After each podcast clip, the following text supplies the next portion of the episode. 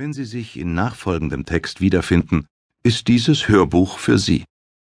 Vorher. Ein typischer Moment.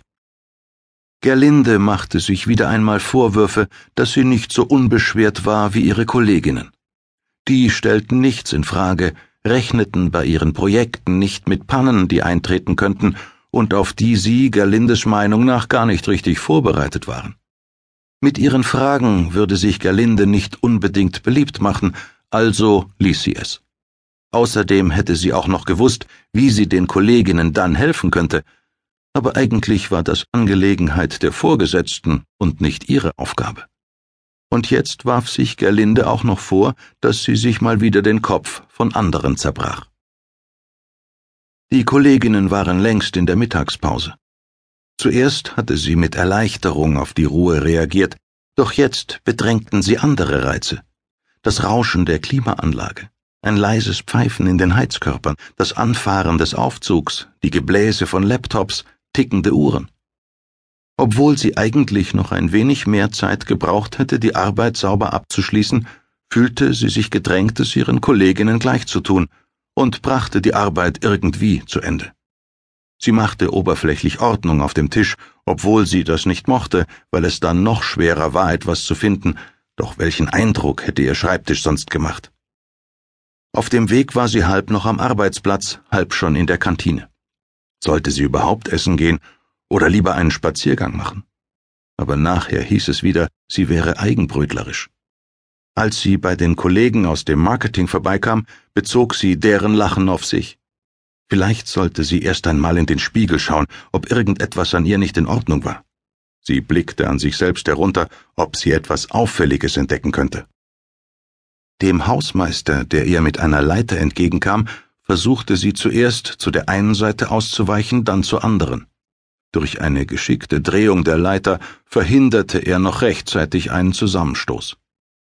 In der Kantine schlugen die ganzen Eindrücke über Gerlinde zusammen das gleisende Licht, rivalisierende Essensgerüche, die nicht zusammenpassten, das Stimmengewirr in Konkurrenz zum Geklapper von Besteck, das metallische Kratzen einer Suppenkelle, die sie zusammenfahren und ihre Zähne schmerzen ließ. Da kam Herr Stechel auf sie zu und nötigte ihr wieder ein dienstliches Gespräch auf, mitten vor der Essensausgabe.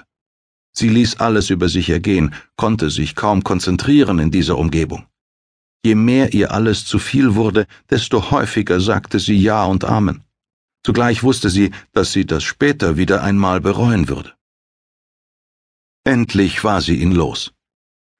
Wo sollte sie sich nur anstellen? Ohne zu wissen, was es hier gab, wählte sie die kürzeste Schlange als das geringste Übel. Kaum hatte sich jemand hinter sie gestellt, spürte sie auch schon dessen Ungeduld. Von vorn wurde sie gebremst, von hinten bedrängt und sie stand dazwischen. Sie reagierte mit einem Schweißausbruch. Und dann plagte sie auch noch die Angst, sie selbst könnte einen schlechten Geruch verströmen, der den anderen den Appetit verderben würde. Sie hielt die Spannung nicht mehr aus. Welchen Eindruck würde es machen, wenn sie jetzt aus der Schlange ausscherte? Hielt man sie dann für unentschieden oder für zu sensibel, für zu wenig belastbar?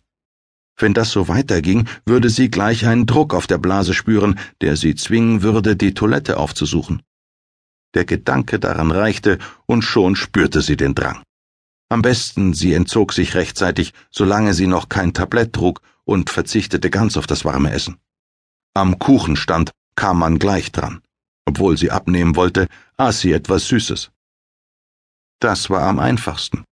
Jetzt hieß es nur noch, einen ruhigen Platz irgendwo am Rand zu finden, auch wenn es ihr nicht leicht fiel, in dem ganzen Durcheinander der Kantine das Tablett so weit zu balancieren, denn sie fühlte sich am Ende ihrer Kräfte.